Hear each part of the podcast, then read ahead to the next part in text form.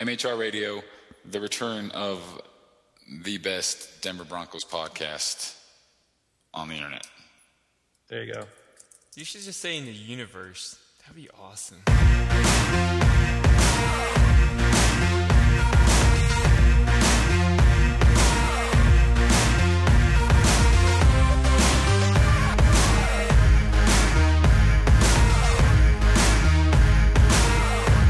Hey there, Broncos fans. It's MHR Radio, the return of the best Denver Broncos podcast in the universe. I'm Kyle Montgomery, lead blogger at MHR. You can also call me Monty. MileHighReport.com staffers Ian Henson is here in the house with me. Ian, say hello. Hi, everyone. We also have our draft expert on the staff, Christopher Hart. Hey, Christopher, how are you doing? Good. How about you? Very well, thanks. Excited to bring MHR Radio back to the fans. You have been asking for it, and we are here to deliver. Tonight, we've got a lot on our schedule. We're going to talk Broncos draft. We're going to talk Broncos needs, what positions they need, what players can they pick on day one, if they pick on day one, to fill those needs. We're going to talk a little bit of Bjorn Werner versus Tank Carradine. we're going to talk Manti Te'o, Desmond Trufant.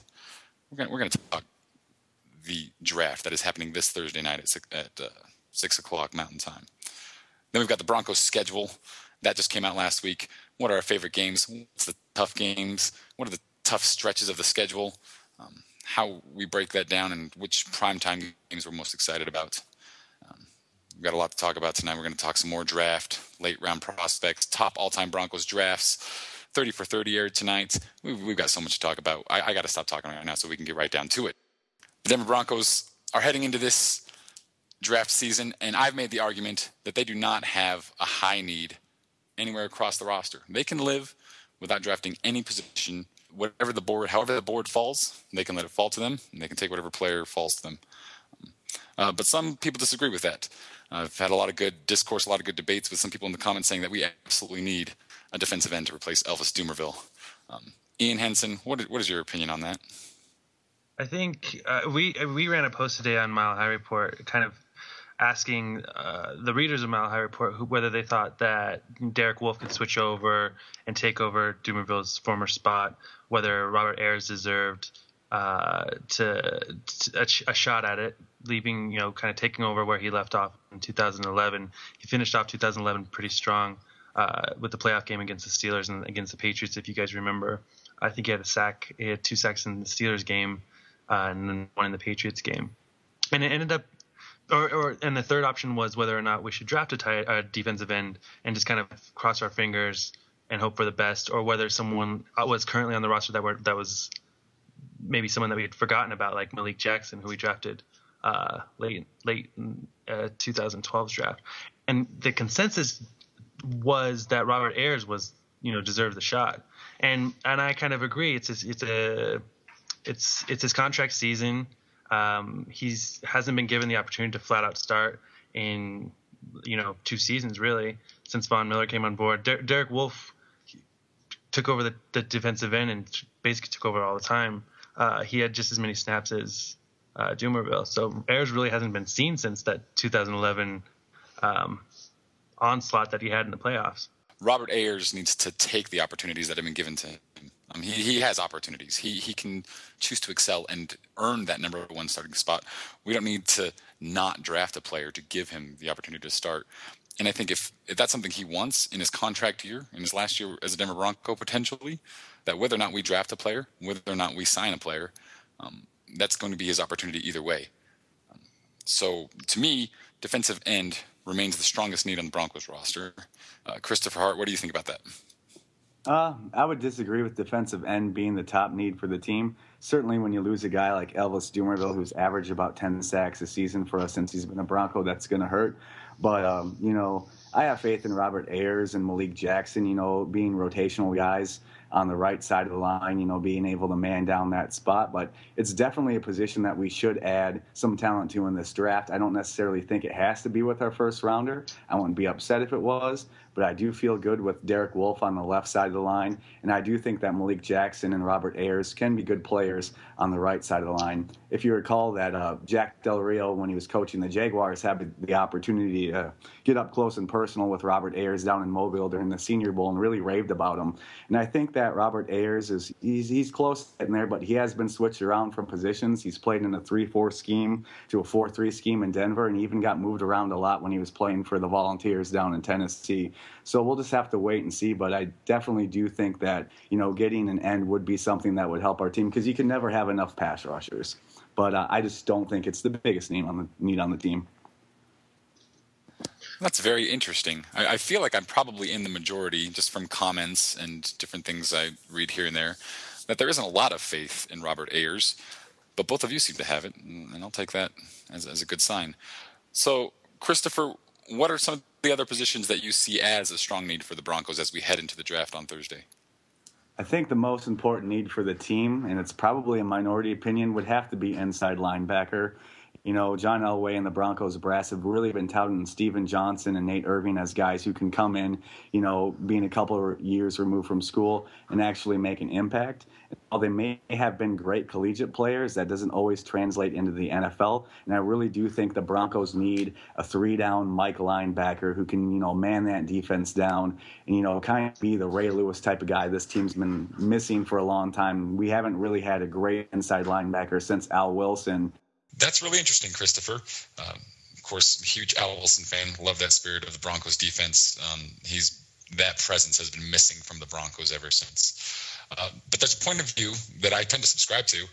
That is that if the Broncos draft a three-down Mike linebacker, it might take us to the situation where we have to take another premium linebacker off the field on third downs, passing downs. I mean, if you if we follow the model we did last year, we had a pretty good defense last year.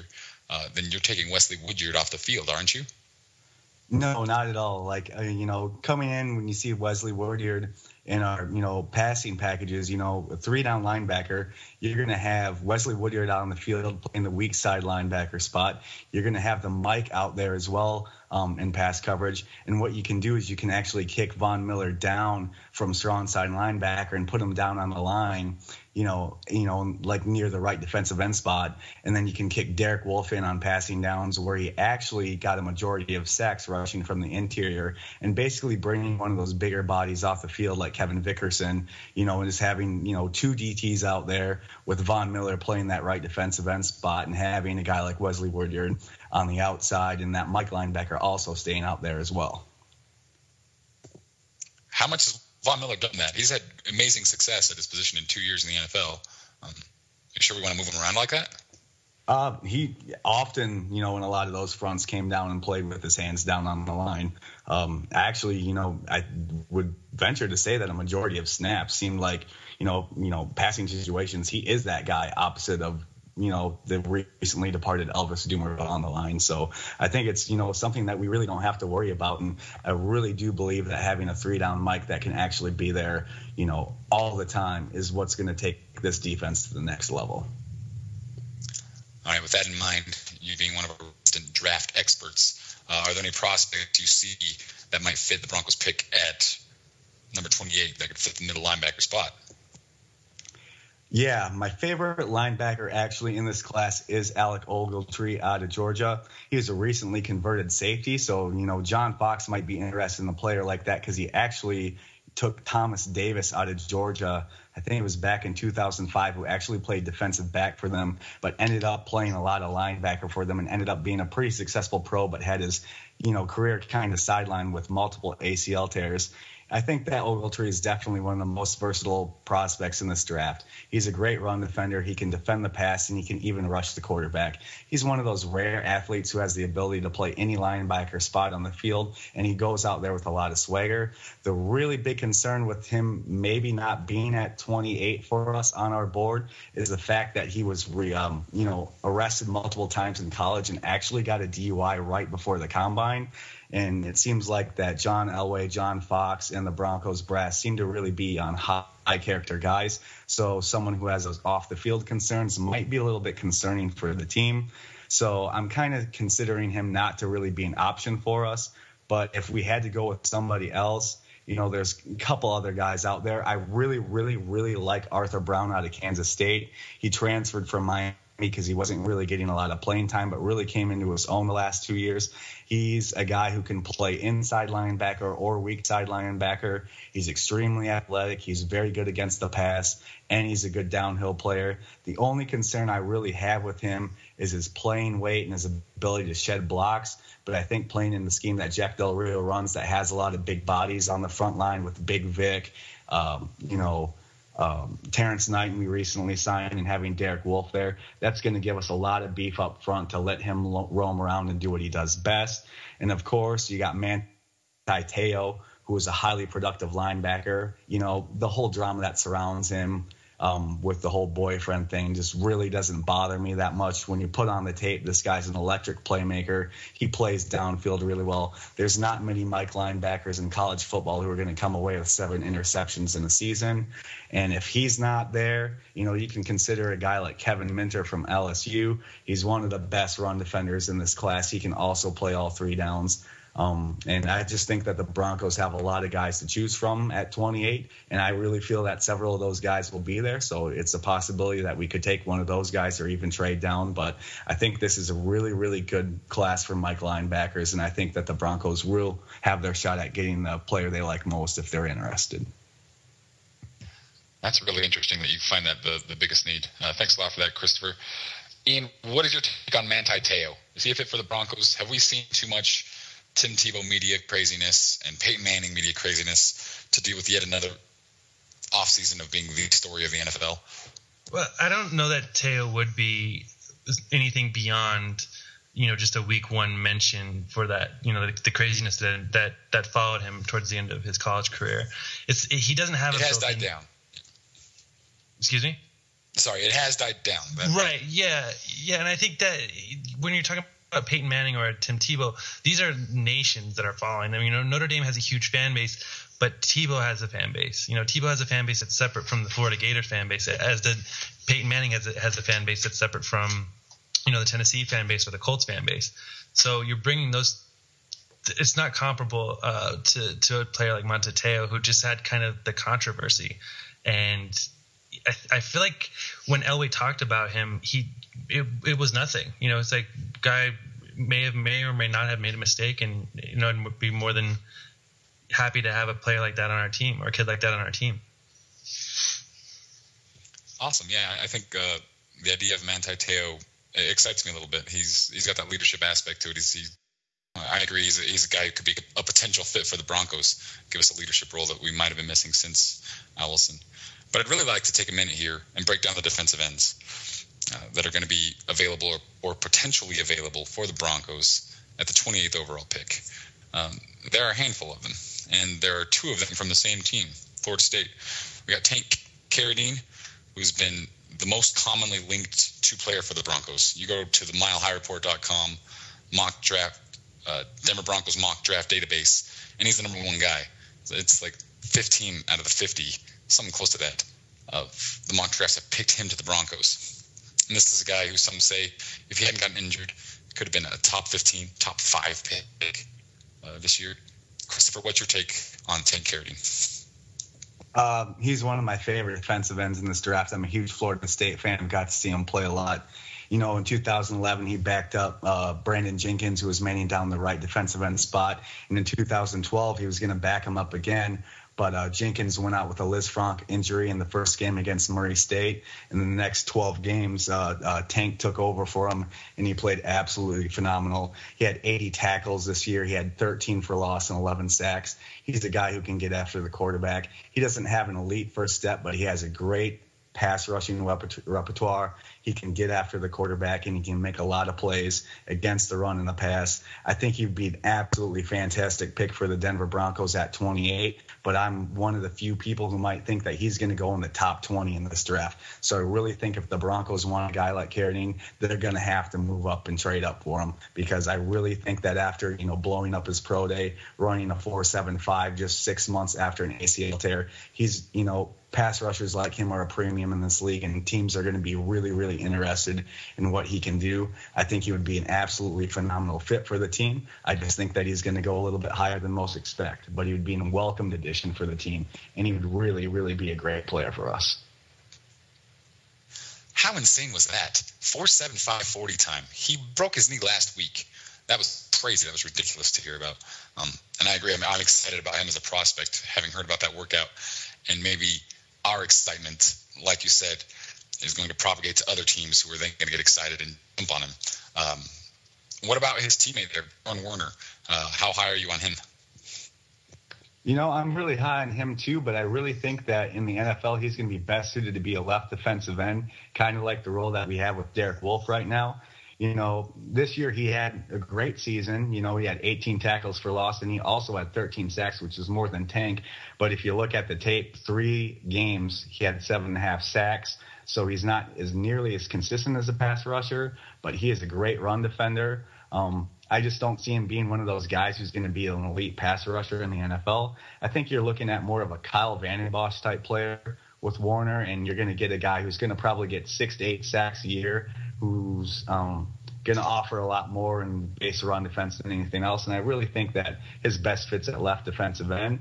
But uh, you know, if he's there that late in the first round at 28, I think he's probably going to be one of the best players available. But I just don't think that he falls that far either. But you know, definitely you can hope for someone like that because he has a lot of potential. He's a hardworking guy, high character guy. You know, I mean, came over here from Germany and he's relatively new to football, but he absolutely dominated the you know ACC college football the three years that he was with the Seminoles. So again, he would be a great pick for the team, but I just don't think that he's going to offer much more than what Derek Wolfe's going to give for us right now. So if I had to pick between two of them, I'd definitely take Tank over him if they were both on the board at number 28.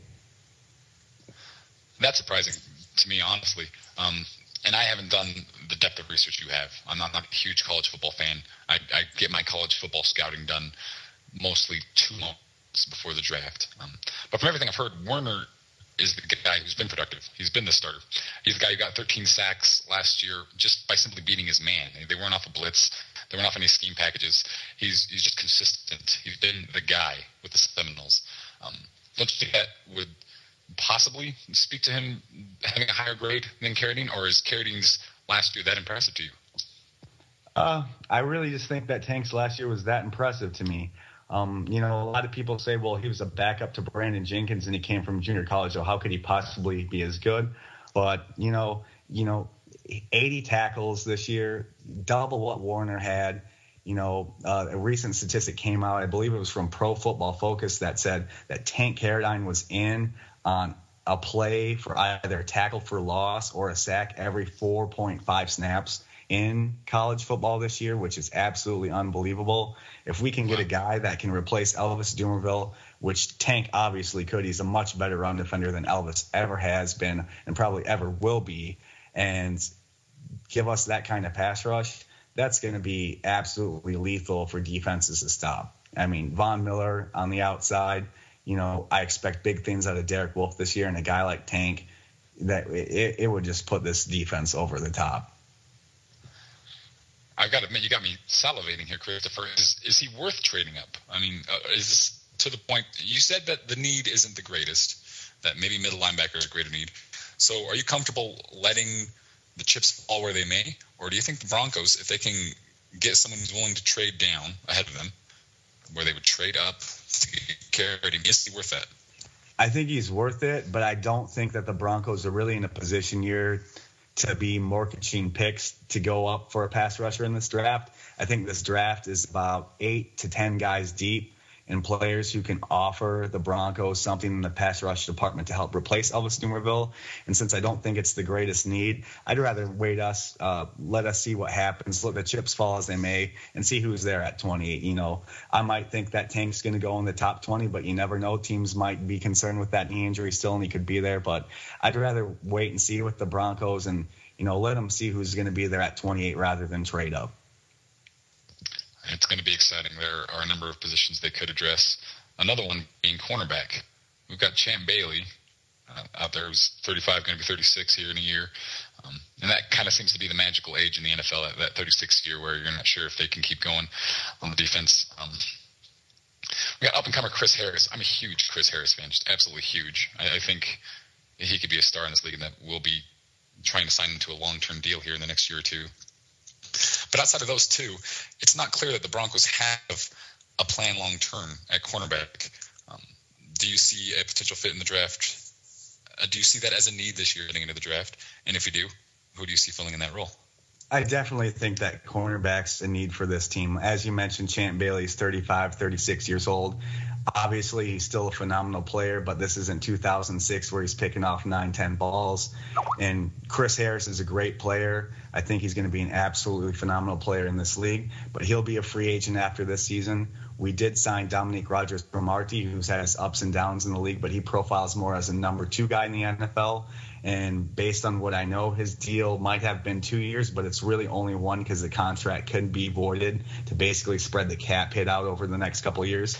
And we also do have um, Tony Carter, who was also a Florida State Seminole, but he's really a guy who's not going to profile as a starter in this league. He's more of a nickel back, dime back, someone who's going to come in reserve packages. And we did draft Omar Bolden in the fourth round last year, but basically was relegated to special teams duty this year.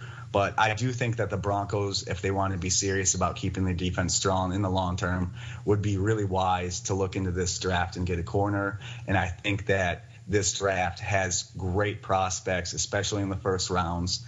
Uh, the two guys I think that would be tremendous fits for the Broncos in the first round would be Xavier Rhodes out of Florida State and Desmond Trufant out of Washington. They're both really great press man corners who are very aggressive, have tremendous ball skills, can make plays on the quarterback, and do really have the size and speed that teams are looking for in the NFL to be able to, you know, match up against some of those spread offenses with three and four wide receiver sets out there. And I, I had to choose between Rhodes and Trufant. I would pick Rhodes, but I would be absolutely pleased with either of them at 28. I like the depth with corner later on in the draft. I mean, David Amerson from NC State, Broderick Brown from Oklahoma State. Like, not that they're going to be available late in the round, late in any round, but um, there's a lot of there's a lot of uh, depth at corner as well as like defensive tackle and defensive end. And I think that's why the Broncos you could see them trading back if if someone's willing to do that, or you just see them kind of not really worrying about need at a position and just saying, okay, this is the best player available. Let's see what we can do with him. One interesting story about Omar Bolden is um, I think it was prior to the Ravens playoff game. He was, uh, and it was John Elway that reiterated this story to the public. Bolden kind of came to uh, Elway and uh, Fox and said, "I'm going to take I'm going to take one of these guys' jobs." And since then, Elway's just kind of carried him on it. You know, as far as every offseason interview Elway figures out a way to mention Omar Bolden somehow. Definitely. A lot of people were saying before, you know, he had his ACL injury at Arizona State that this was a guy who could have went in the top 50 picks in the draft. And, you know, it seemed like Elway and John Fox have spoken really highly of him and thought that he was definitely worth going up there and getting in the fourth round. And, you know, I think he has a lot of potential in this league, but I just don't see any cornerbacks, including him, on our team that can be a true number one guy moving forward. And I think that this draft, as you said, is very deep at the cornerback position. But after D. Milliner, Xavier Rhodes, and Desmond Trufant, you're looking at more number two guys. Who you know, some guys I have in mind are Jamar Taylor. Uh, Robert Alford out of southeastern Louisiana, and you had mentioned David Amerson. I think he's a good prospect, but I'm a little a little cold on him. He really did a lot of freelancing this year and actually got called out by his coach this year. And I think he profiles best more as a ball hawking free safety. One of the guys who I think is going to be a tremendous sleeper in this draft is going to be Jordan Poyer out of Oregon State. He has great size and very good speed. He's really aggressive. And I think that, you know, a second round pick, a third round pick, he could be there and really help out this Broncos defense. But as you said, Ian, this draft is absolutely loaded with corners, and the Broncos might be more apt to take the best player available rather than, you know, press the need and think that they need to replace Champ Bailey immediately when they already have, you know, Chris Harrison Champ, who are obviously quality corners, two of the top 10 graded out in the league last year, and adding a guy like Dominique Rodgers-Cromartie who has Pro Bowl experience in the past, and really if he steps his game up and mentally puts it together, could make this defense phenomenal. But you can never have too many good corners in this league. God forbid anything happens to the guys we have. But I think, you know, with the league trending more towards the passing league, that getting a cornerback in this crop of classes would be something that the Broncos would be very wise to do. Well, you kind of touched on it a second ago with the safety uh, issue. I, I, I, we do have news that you know Carter, Quinton Carter is going to be cleared of, of any wrongdoing in, in connection with his arrest in Las Vegas. And Rahim Moore, I'm just not on board with the people who blame him for that that pat's going over his head. You know, it's it's it's a team thing. At best, it was half his fault. You know, you could blame Tony Carter for not bumping him at the line or giving him eight yard cushion and then just letting Jacoby Jones blow right by him. But there are some safeties that I think would be, you know, there's there's like the big guy, big names like the Kenny Vaccaro who could possibly be available. But then there's also T.J. McDonald from USC, Bacarri Rambo from Georgia, um, Eric Reid from LSU. A lot of people think that he'll be available a little bit later any one of those guys would be would be a great addition. Uh, and then there's uh, what's his name from LSU? The uh, he's going to be available in like the the corner. He's going to be available like third or fourth round just because he's such a head case. Yeah, Tyrann Mathieu, he's an absolutely phenomenal player. I mean, the guy not only can man down in man coverage or zone coverage, but he's an absolute terror on special teams, taking punts to the house, kick returns to the house. You know, I think he'd be an absolutely phenomenal selection for the Broncos, even in the second round. But, you know, it seems like we're a team that's looking for high character guys, and you just never know. Can the Broncos really risk a second round pick on a guy who could possibly get suspended? But I, I, I absolutely agree. But you have, you know, you have, uh, uh, the Rams took a chance on. Uh, why am I blanking on so many people's names right now? The corner. Yes, turned out perfectly for him. Uh, Vonta, the guy from Arizona State, the linebacker that didn't get drafted at all, and then got picked up Vontaze as a perfect. Yep, that's why you're on the show, Chris. Thanks. Yeah, both of those guys, high character concerns. Both of them turned out fine so far in the NFL. Uh, there was that that that um, curfew violation um, that happened late in the Rams season. But than that, those guys are. I would love to have them on my team. They would have made the Broncos better last year. Definitely. And you mentioned some other safeties, but a couple guys that I'm really high on that you didn't mention would be Jonathan Cyprien out of Florida International. I think he profiles more as a strong safety in the NFL. He doesn't really have that elite speed and athleticism to be able to play in one deep coverage, deep as a free safety in the NFL, but he's an aggressive guy. He can play down in the box, he can get after the run, and he would be a great selection for the team. I've read rumors that he could go as high as the first round now after being considered a second to third round guy prior to the Senior Bowl and Combine. But one of my absolute favorite prospects in this draft, who I think is a must have for the Denver Broncos, is DJ, DJ Swearinger out of South Carolina. Um, he's played every position in the defensive backfield for the Gamecocks. He plays with unparalleled intensity. He's extremely versatile. He has uh, good speed. He can play strong safety. He can play cornerback if need be. And I really think that the Broncos need a guy, you know, opposite of Rahim Moore and Quinton Carter and Mike Adams and David Bruton to really, you know, get this defense going. That's excellent stuff. A lot of great names there. A lot of safeties and defensive players. And we're gonna we're gonna come back and talk a little bit about running backs. Uh, talk about some round prospects uh, something the Broncos can expect to target positions, players in rounds two, three, and even later. Christopher Hart's to help us. Christopher Hart is to help us out with that.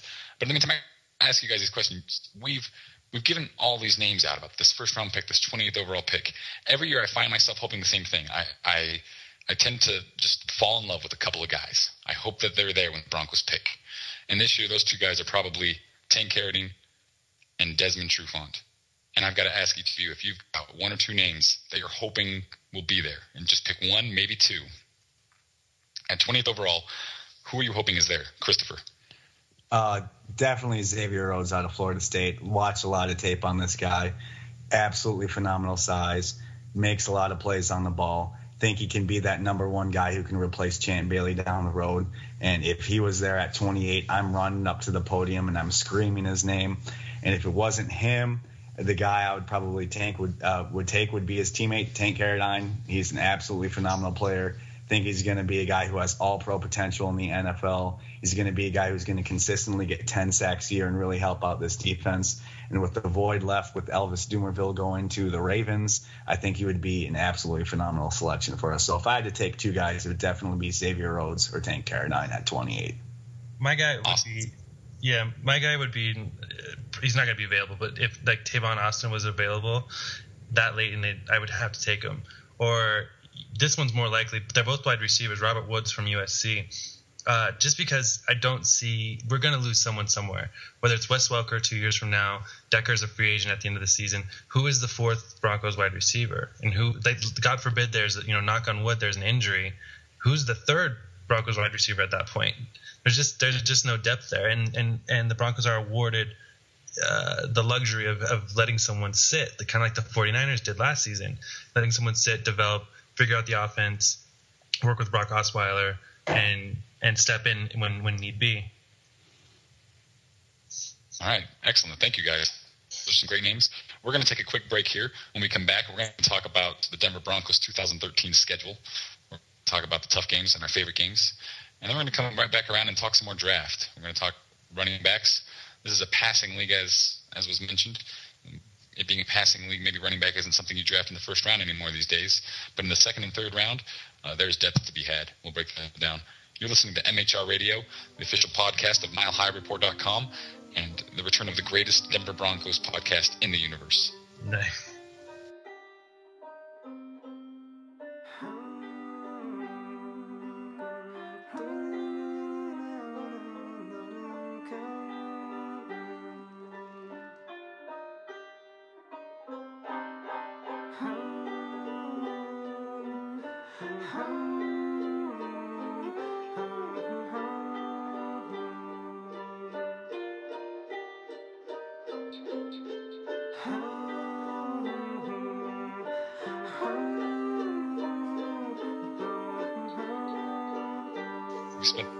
First good portion of this talking the first round of, of the 2013 NFL Draft.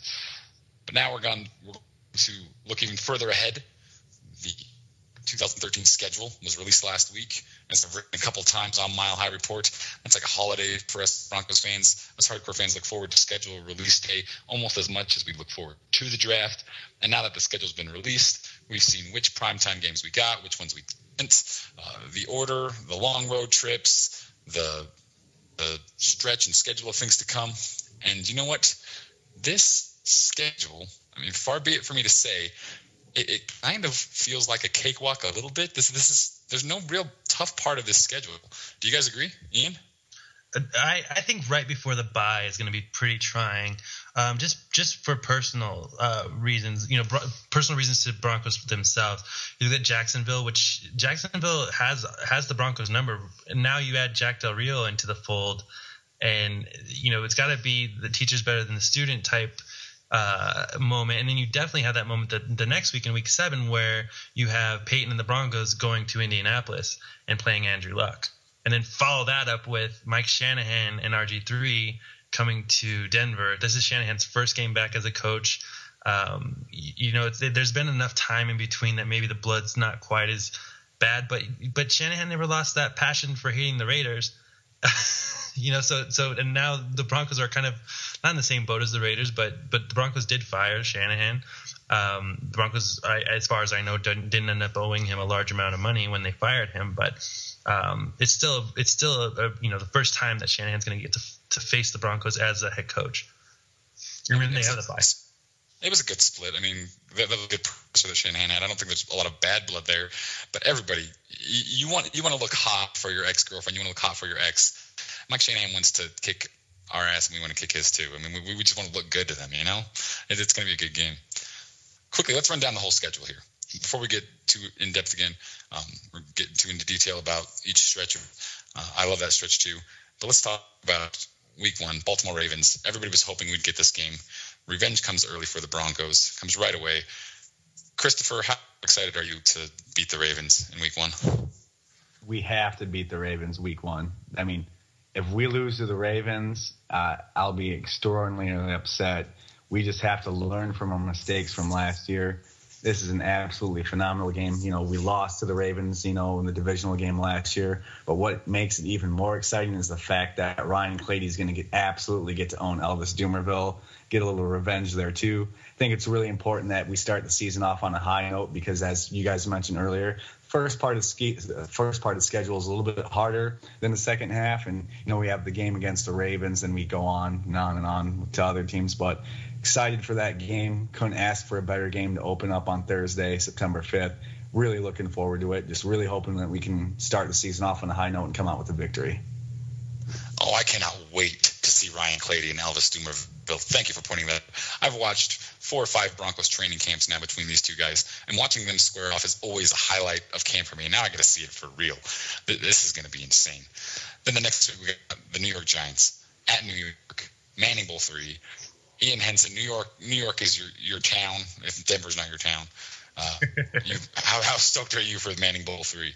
I'm I'm excited for several reasons. One, I, I was kind of hoping the New York game would be because we knew we were going to New York. I was hoping it would be a little bit later in the season, uh, hopefully like as deep in December as possible.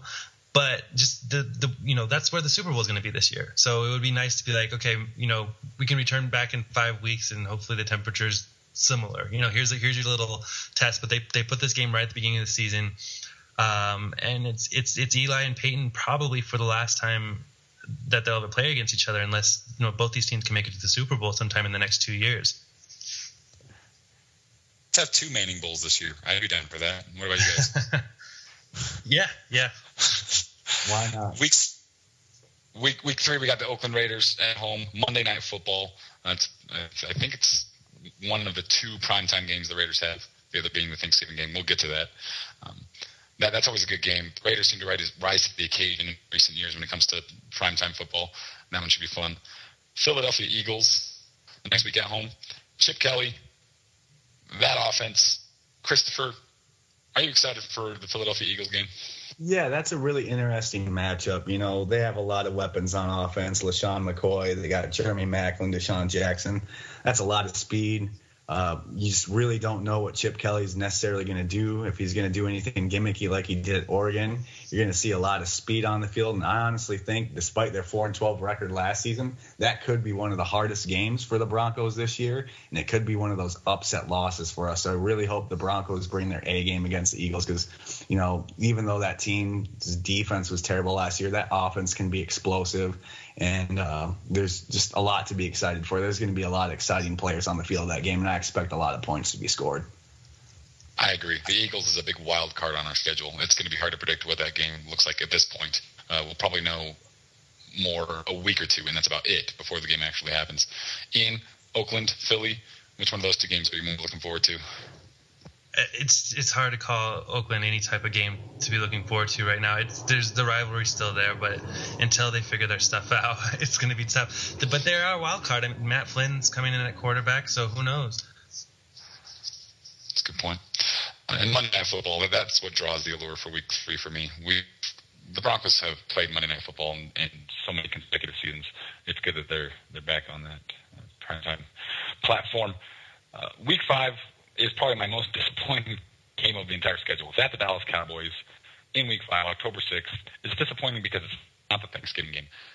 Did anybody see coming? I thought it was just a given that we were going to be playing the Cowboys for Thanksgiving. It, yeah, it was between us and the Raiders. It seems like there was maybe a little uh, lobbying going on uh, so that Dallas had a had a had a simpler home game for Thanksgiving. Um, that's the only thing I could really chalk it up to. It doesn't it doesn't make sense that we're not playing them on Thanksgiving other than the fact that maybe Jerry Jones was like, "Hey, give us a shot at winning the game for Thanksgiving." yeah, I was really hoping that we'd play Dallas on Thanksgiving again because I just have fond memories of Ron Dayne just running them over. Oh yeah. Oh, uh, that was a think. but, I mean, I hate the Cowboys. Tony Romo just that uh, Cowboys is just a bad team. You can't root for a team like that. I agree. We'll, we'll to get the one the, the one thing that deserves to be pointed out is that Peyton Manning's only played the Dallas Cowboys four times in his career, and of those four times, he's only won twice. So he's two and two against the Cowboys. So it's not like a one of those teams that Peyton Manning necessarily owns. He's 500 against the Dallas Cowboys in history. Great point. Uh, week six, we're getting into the stretch that Ian already mentioned a little bit. Uh, so I'm going to run through pretty quickly here. Week six, we've got Jacksonville Jaguars at home. Then the, at the Indianapolis Colts. Week eight, Mike Shanahan's return, Washington Redskins. Let's take a minute to talk about the Indianapolis Colts game in Indy. Sunday Night Football on NBC, one of the primetime games. This is what NFL.com, I think they call it the biggest game of the year. For the NFL, this just might be. This is Peyton Manning's return to Indianapolis. Um, how special do you think that's going to be, Ian? It, yeah, it's going to be off the off the charts. Um, again, it might be the last time that he gets to play in Indianapolis. Um, I don't see them getting a you know home game this season in the playoffs over the Broncos. So, uh, and they're not going to play next season. Well, they could play next season, but it'd be it would be in Denver if it were on the schedule. Uh, it, it's it's going to be probably one of the biggest games of all time as far as ratings go. Christopher, do you see Andrew Luck rising to that occasion? The you know student beating the man. He was never a student, but the replacement. Um, you know, any given Sunday, anything could happen. Andrew Luck's a phenomenal player. They did a great job last year adding some good players to their offense. Vic Ballard showed up. T.Y. Hilton showed up. They got uh, Dwayne Allen at tight end. They have an explosive offense. They need a little help on defense. They lost a couple of guys in free agency. Uh, Philip Wheeler is not going to be there anymore. Uh, you know, just anytime you have a game like this with all the aura surrounding it, you know, you had Peyton Manning played there for 14 years, basically made that franchise relevant again. So, you know, I don't think that there's obviously going to be any bad blood there, but it's just going to be an extremely emotional game for Colts fans and Peyton Manning. And it's just, you know, something that the whole NFL fan, you know, fan base is going to look forward to. So, extraordinarily excited about that game. I've always been surprised that there hasn't been more bad blood from the Colts to the Broncos. John Elway, I think there was for a while there, um, and the way that all went down. And now Peyton Manning, it's just, uh, I, it's just weird the way that all worked out. We've got two Hall of Fame quarterbacks, one at the beginning of his career, one at the end of his career from the Colts. Thank you, Mr. Irsay.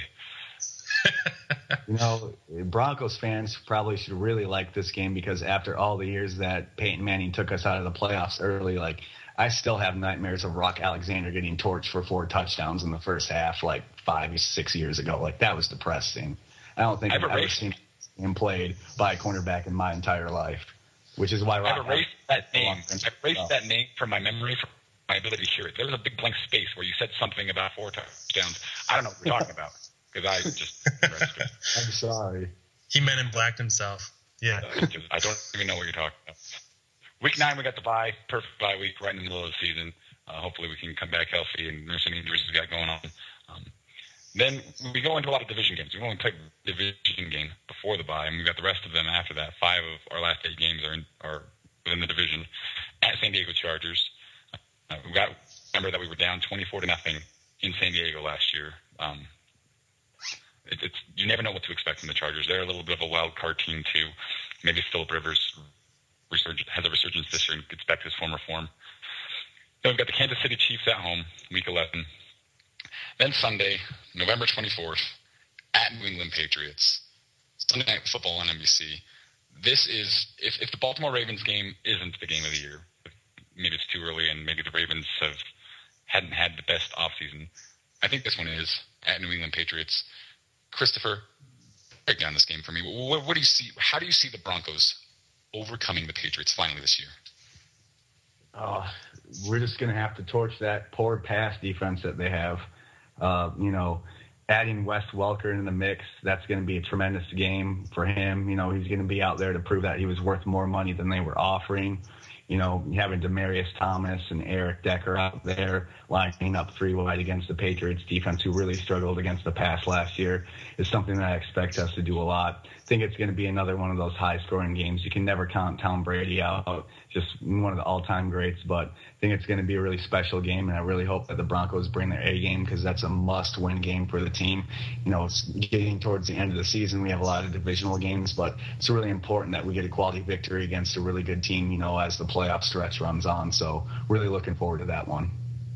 I am too, and I agree totally. Ian, break down this game for me. What do you see taking place on Sunday, November 24th? I would much rather see the Broncos lose that one and win the playoffs uh, game that's inevitably coming against them.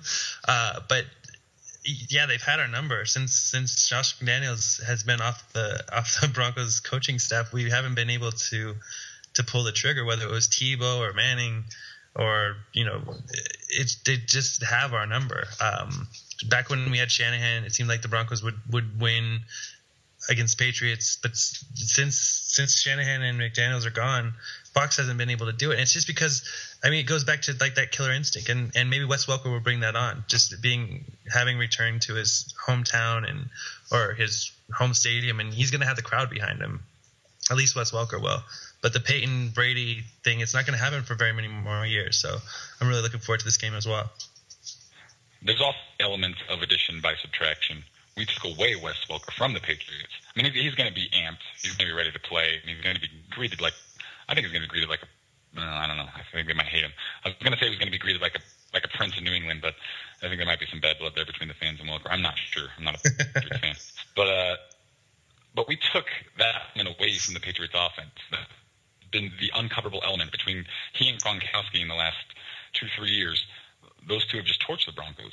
Um, so now that he's on our side, I, I'm coming in quite more confident than I have in years past. Cautiously optimistic uh, that we can come away with a W um, and take a hold of the AFC. What are the chances that Gronkowski is going to be not have broken his arm again by that point in the season as well? I'm, I'm, not going to count on that injury happening. Prepare for the worst or prepare for the best. Uh, but it's a good point. They they are pretty hammered uh, right now, injury wise. This is the first half of what I consider the toughest two week stretch. If not weeks one and two, then these two weeks. Then we're at the Kansas City Chiefs, and I'd like to take a minute to talk about the Kansas City Chiefs. They're drafting first overall.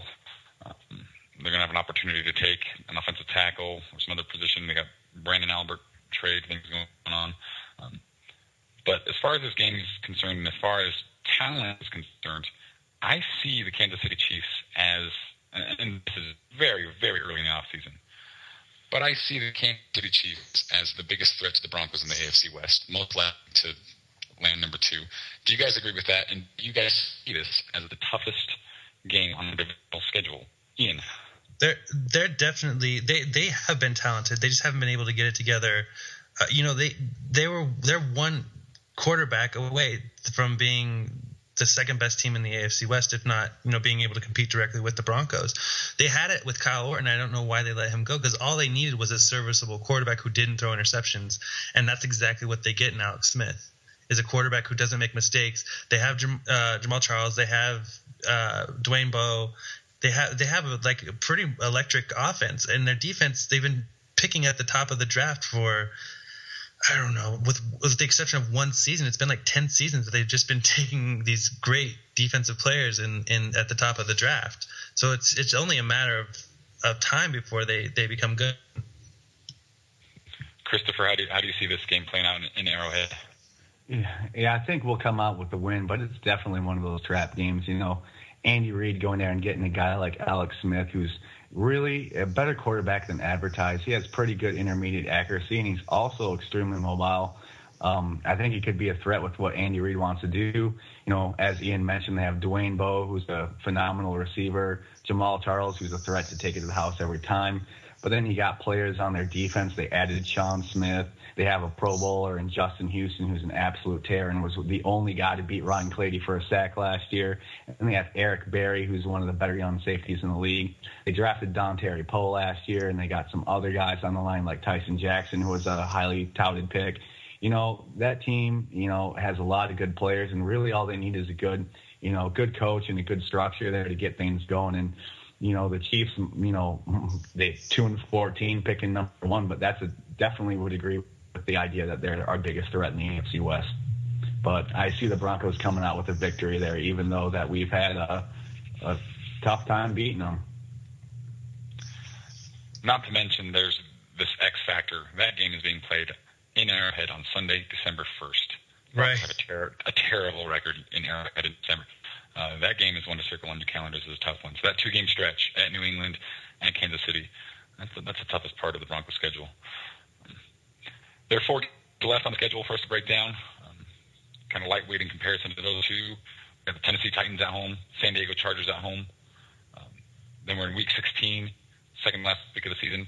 By this time, the Broncos optimistically not. I mean, we're, we're hoping that we're wrapping up a top seed in the playoffs. That maybe we're starting to even consider resting Peyton Manning, that kind of thing. But we're playing at the Houston Texans, at the Oakland Raiders.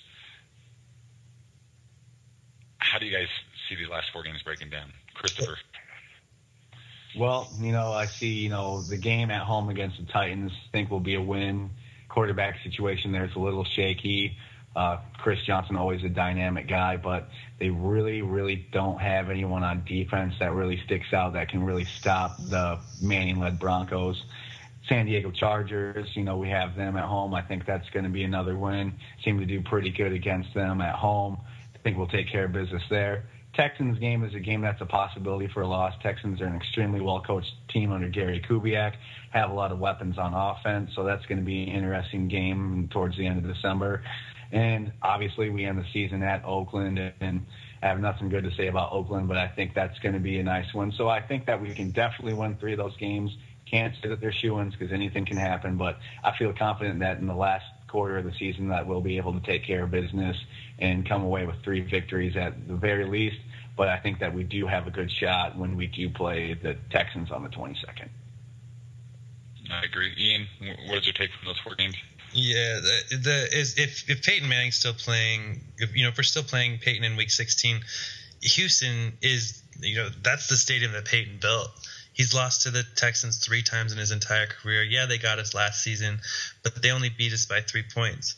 It uh, and and it was one of those games where you know had we had two more minutes in the game, we probably would have won either way. Uh, I don't see it, much of a challenge here short of anything that just is just unforeseen, like a major injury to you know, someone, uh, you know, like Peyton Manning or something, where we're just not able to to field the, the team that we currently have. I agree with all that. You know, injuries notwithstanding, predictions you can never predict the NFL. That's what's so great about it. Uh, but definitely see that as kind of a little bit of a easier end of the schedule. I, I find it fascinating that we've got the Raiders in week 17. We've got the Raiders earlier in week three. Um, that could be just two completely different games with possibly two different quarterbacks for the Raiders, two different situations. Um, and then the other division games are just clustered together. We've got the San Diego Chargers in weeks 10 and 15. We've got the Chiefs in weeks 11 and 13. It's an interesting dynamic the schedule makers gave uh, for the AFC West this year. Yeah, it's like.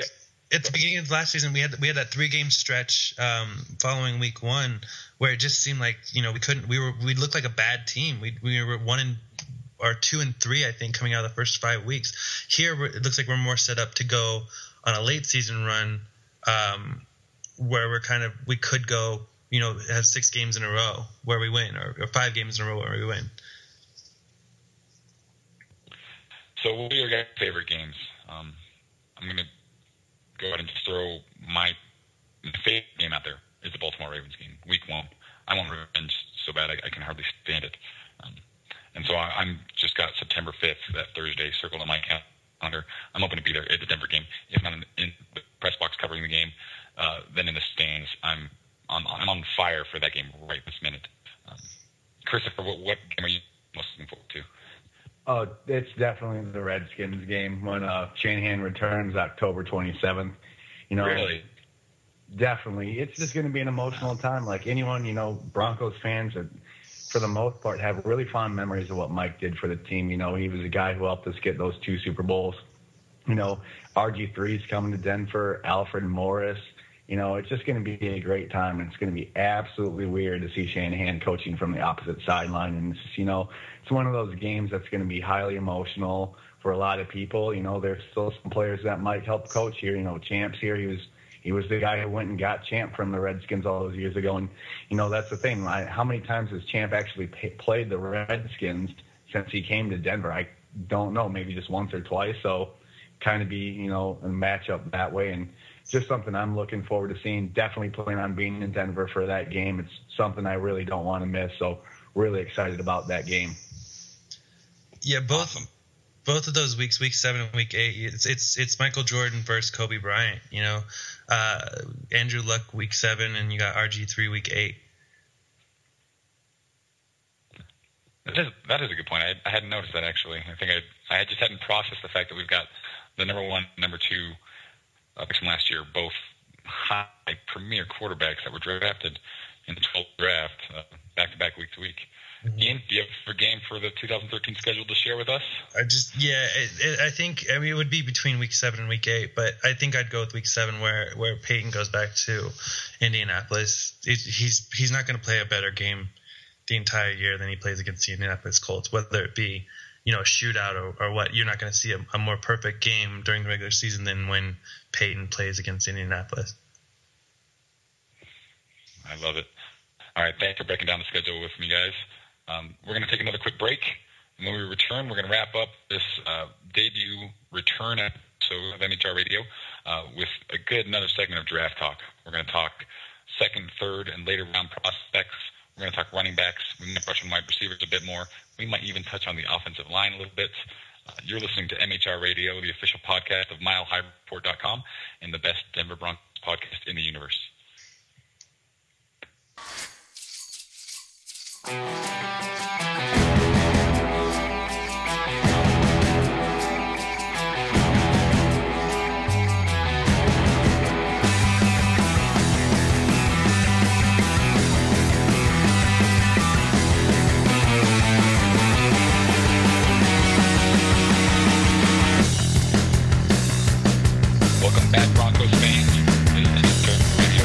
Podcast of MileHighReport.com. The Broncos blogger Kyle Montgomery here. I'm here with Ian Henson and Christopher Hart. We've been talking about Broncos draft. We've been talking about the Broncos 2013 schedule, and now we're going to finish up this premiere return episode of MHR Radio uh, by talking some more Broncos draft. Broncos the 2013 NFL draft is this Thursday. Um, it's going to be at 6 p.m. Mountain Time. The Broncos are picking 20th overall, and we've broken down the likely places and players the Broncos might t- target, the positions they might look at with that 28th overall pick. Now we're going to look a little bit beyond that. We're going to take a look at the second round, the third round, the later rounds, and we're even going to start this conversation uh, by talking about the running back position. Um, it's the case in the NFL this year. We already touched on it a little bit, brushed on this uh, aspect of it, that it's a passing league. Uh, this is not a, the running league that we need. This isn't Terrell Davis uh, winning Super Bowl MVPs for the Broncos anymore. This is Peyton Manning and Wes Welker and Eric Decker and Demaryius Thomas, Jacob Tamme leading this offense. That being said, the Broncos need a workhorse back. Uh, Willis McGahee, Knowshon Moreno, Ronnie Hillman. It's not clear if any of those guys c- carry the load. Uh, so if the Broncos were to target a running back, it might be the 20th overall pick, but it, to me, it's more likely the second and third rounds that they go for that. Christopher Hart, tell me about these running backs in this draft. I read these scouting reports. I've done a little bit of looking here at some of the guys that Broncos might be interested in, and I kind of like them all. I, I just kind of like every one of them. Uh, so why don't you break them down for us and tell us who you like and how we distinguish between these guys? Yeah, I think this is a pretty good class for running backs. I don't have anyone with a first round grade at the running back position, but like you said, I think there's a lot of guys in that two, second to third round area that could really come in and help this team. My favorite running back prospect in this draft, who I probably have higher than most, who's my 39th ranked overall player, is Le'Veon Bell out of Michigan State. I think he's an absolute perfect fit for the Denver Broncos. He has great size at six foot one, 230 pounds. You know, this last year for the uh, Spartans, he ran for almost 1,800 yards, 12 touchdowns, and even caught 30 passes for about 170 yards and an additional score. You know, I think he's a guy who can come in, you know, run well between the tackles, work really hard, and kind of be that thunder to what I would expect to be Ronnie Hillman's lightning. Uh, I'm really high on this guy. It sounds like when the Broncos brought him in for an interview and workout that it went extraordinarily well. You know, I don't think he's worth it with the 28th overall pick, but if the Broncos did possibly trade down, we're looking to target a back, he would be my definite number one guy then. If the Broncos don't go that route with Bell, if he's off the board, I would probably consider Eddie Lacy out of Alabama then. He had a really productive career down in Alabama you know, ran for 1,300 yards this year, 17 touchdowns, and an additional 20 catches for about 200 yards. Um, played uh, second fiddle to Trent Richardson when he was first there. Kind of concerned about his injury history and his lingering issues with his quads and his hamstrings. Seemed like he was kind of lazy this offseason, really didn't prepare well for the combine or his pro day, which he kind of was pretty average at. So I think he's a good value in the second round for Broncos if they're looking for a workhorse runner who can be a good power back. Another name to consider would be Giovani Bernard out of North Carolina. I think he's going to be an absolutely great player in the NFL. Kind of reminds me of LeSean McCoy. A really good uh, fit for this offense because of his ability to catch the ball. But I see him as a guy who's pretty similar to Ronnie Hillman as far as skill set. So I don't know if the Broncos would be willing to consider him sim- since they have a similar player on board. Um, another guy who I think can contribute immediately as a rookie, give us some added dimension in the passing game and tough between the tackles run game would be Stepfan Taylor out of Stanford. He really didn't perform well at the combine. Actually, ran a lethargic seven, well, four seven five forty, which was probably, I believe, the worst out of any back eligible in this draft. But he's extraordinarily well coached under Harbaugh when he was at Stanford. Has good size at 5'10", 214, and he's just really mentally smart with his game in the NFL. And I think you know, as a third round guy, maybe fourth round pick, that if the Broncos chose to address bigger needs, that he would be a great fit there. Just a couple other names to throw out there. Jonathan Franklin, who I recently did a report on today, would be another good guy to select. People are saying he could go as high as number 28, but I think he's more of a second round guy. Then you got Christine Michael out of Texas A&M, who's a pretty big back, 220 pounds, good speed, has some character concerns and some injury history, but the Broncos have brought him in for a workout and seem to have some interest. And you can't count out a guy like Marcus Lattimore, who's had two devastating injuries to his knees in college, but people seem to really be rooting for this kid. And I think that, you know, he might not have a longevity, you know, to have a long career in the NFL, but we're in win now mode. And if he, if the Broncos were pleased with his medicals, if he's sitting there in the third round and they want a guy who can tote the rock, I think he's an absolute great fit for this offense. And just seems like John Fox, John Fox has had a history of taking. I'm looking more at those guys who are weighing over 215, 220 pounds as opposed to a guy like Bernard or Ellington who are just, you know, 200 pounds soaking wet. So really like the depth in this draft, and I feel like the Broncos don't have to use a first round pick to come away with a good player. Yeah, I agree. And the two you mentioned a lot of good names there, and was excellent stuff. The two names I'm leaning toward are Le'Veon Bell, just like you said. He's probably number one on my board. Um, then uh, just in this last week, I mentioned before, I kind of to my scouting midnight hour sometimes with the draft, but this Jonathan Franklin guy, we, we uh, reported on him twice this week.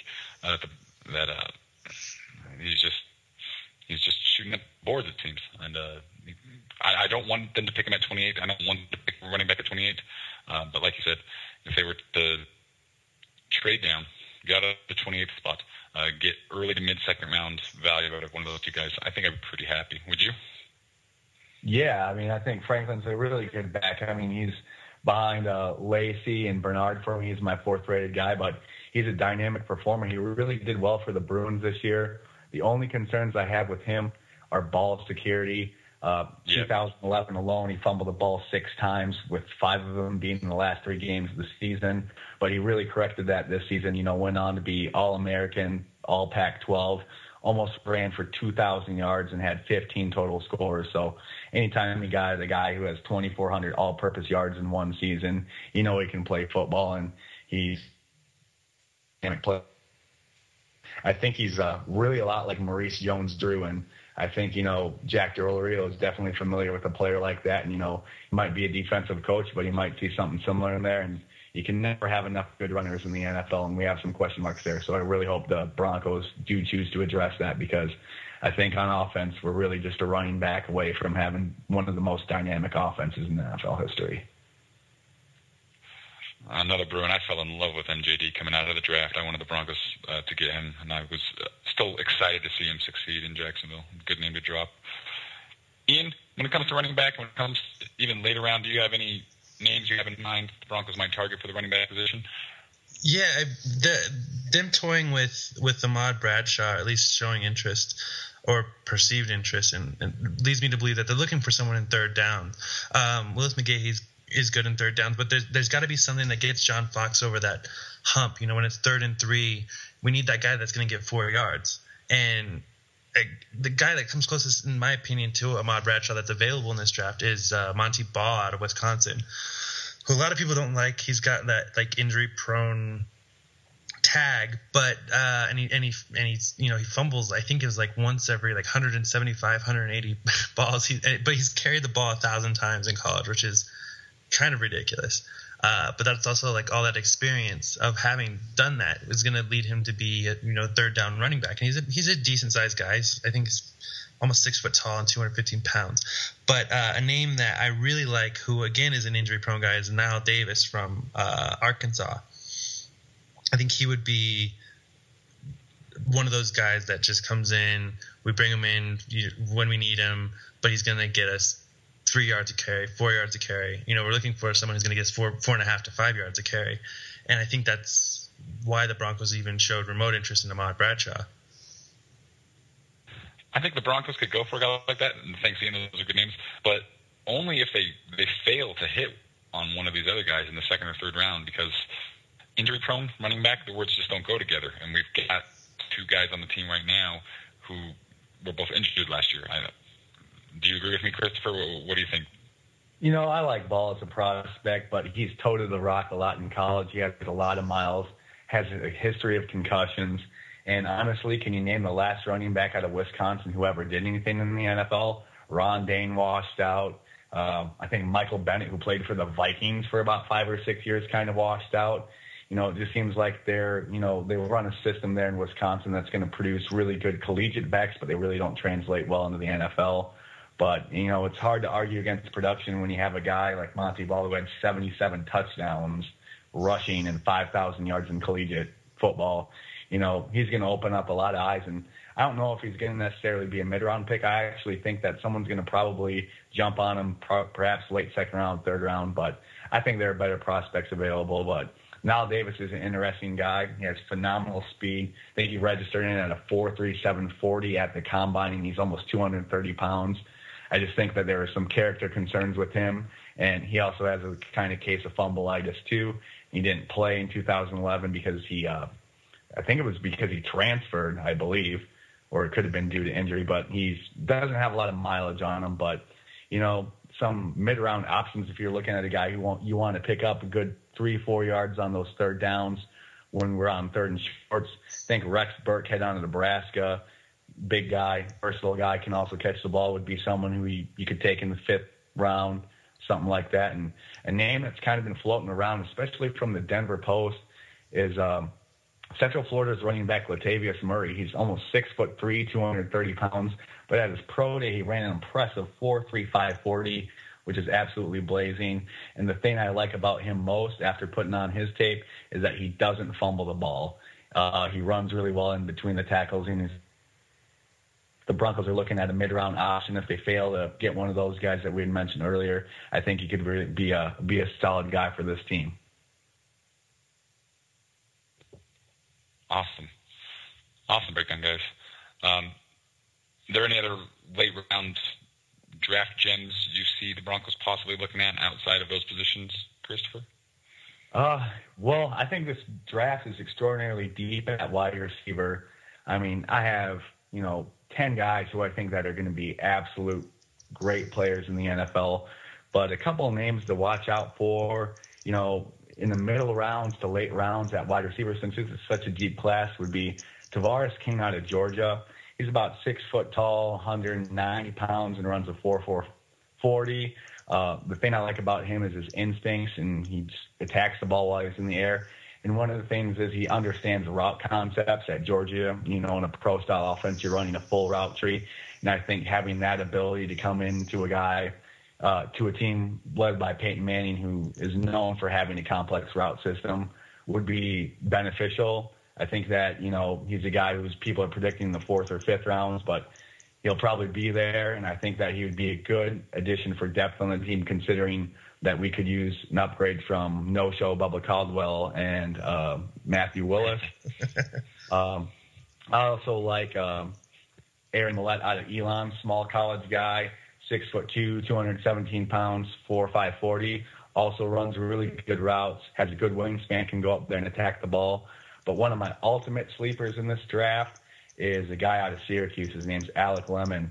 He's about Rod Smith size, six foot one, 200 pounds not overly quick or fast, which is going to cause him to have some problems in the NFL separating from man coverage. But he runs extraordinarily smooth routes, and he's kind of like Brandon Stokley in that way, where he can just find he can he can get against that zone and just find plays in space. And had a really good year uh, connecting with Ryan Nassib, uh, quarterback who's also draft eligible this year, and he had 72 catches for 1,100 yards and seven touchdowns and averaged 15 yards a catch. So even though he doesn't have that speed, he gets good yards after the catch. And I think that if he's there in the sixth or seventh round, that the Broncos would definitely take him. Um, there's just a bunch of players that I really love in this draft. The depth's just incredible. Um, there's some good defensive line prospects all the way through the fifth, the sixth round in this draft. I think that there's a guy out there um, named Cory Grissom out of South Florida. A lot of people really aren't hyped on because he had a relatively average showing at the combine, but he fits the mold of a uh, uh, Jack Del Rio defensive tackle. He's got a big body, big frame, can two gap, can make plays behind the line of scrimmage and really hold up and allow those ends to get free. I expect him to go somewhere in the fifth or seventh round.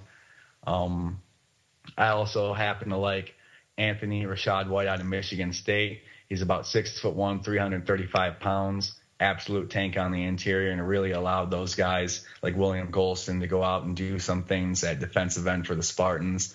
I expect him to be a really late round pick, but if the Broncos don't address defensive tackle early, I think he's a guy who can come in and be a good rotational player for us. And one player that really hasn't been mentioned, and we don't really talk about fullbacks a whole lot with the Broncos, but a player I really, really love is Lonnie Pryor, the former running back who ended up going to Florida State and uh, switching to fullback because they have so many weapons there. And the guy's an absolutely phenomenal blocker. He averages 5.6 yards a carry and he can catch the ball out of the backfield you can't really ask for a better team player than him. He's willing to do anything that you want to help the team win. And, you know, we still have Jacob Hester, but I don't think that we brought back Chris Gronkowski and we really don't have any other competition there. But he's a guy that you can, you know, take in the fifth or sixth round. And, you know, he will make a football team as a late round pick as a fullback. And he's the kind of guy who can start as a fullback for 10 years in the NFL and would be an absolutely phenomenal pick for the team based on his blocking ability, uh, rushing ability and catching ability. So I think he would be a really dynamic, sleeping prospect for this team that a lot of people really aren't talking about. So I'd really look forward to having him on the team if he was available. But I'm just not sure how interested the Broncos are in a guy who's a hybrid, hybrid kind of guy. But those are just some of my favorite sleepers in the draft. Christopher, I'm blown away. That was a great list of players. You are a human encyclopedia of draft knowledge, my friend not to suggest that MHR radio is not as prestigious as the worldwide leader, but how is it that you are not giving this knowledge to ESPN or something? Uh, work, working full time, you know, it's a privilege to be on Mile High Report. You know, the draft's something I just kind of fell into as a hobby as a young kid. I've always watched, you know, watch college football. Actually, you know, this might be blasphemy saying this, like college football more than professional football, just because there's so much parity in college football. There's just so many players out there, and you know, you know, we're in a position now where we're getting so much information out there, and you know, we're all familiar with the players that we grew up with. You know, watching legends like John Elway and Dan Marino, stuff like that. But if you want to really be able to follow the league and kind of understand how the league is going to go and what the future holds for the NFL, I think it's really important to be able to watch college players and get as much tape as you can, watch as many highlights, and kind of see what's going on. And there's nothing more exciting than this time for than the year for me. NFL drafts, absolutely phenomenal time, and just something I really enjoy. Awesome stuff. My name is Kyle Montgomery, lead blogger at MileHighReport.com. I was joined by Christopher Hart, our resident draft expert, and the always excellent Ian Henson. We're going to finish off this premiere return debut episode of MHR Radio but talking a little Broncos cheerleaders real quick. Get this in here real quick. The Broncos announced their 2013 cheerleader squad. Ian Henson and Christopher Hart are both good friends of mine. They're both Facebook friends of mine. And on Facebook, I mentioned that these girls are very pretty. Hart said that he only thought two or three of them were pretty. Christopher Hart, what is up with that? How is it that the Denver Broncos cheerleaders are not up to your standards? I'm extraordinarily picky, happen to not like blondes, and all of them kind of were butterfaces to me. Like honestly, oh my god, Asian girl was the hottest one on there. Like I'm not even a kid yet. Like honestly, that was the one that put it over the top. And the redhead, I'm a so I'm, I'm attracted to redheads, attracted to Asians, but the rest of them, I honestly thought were just whatever.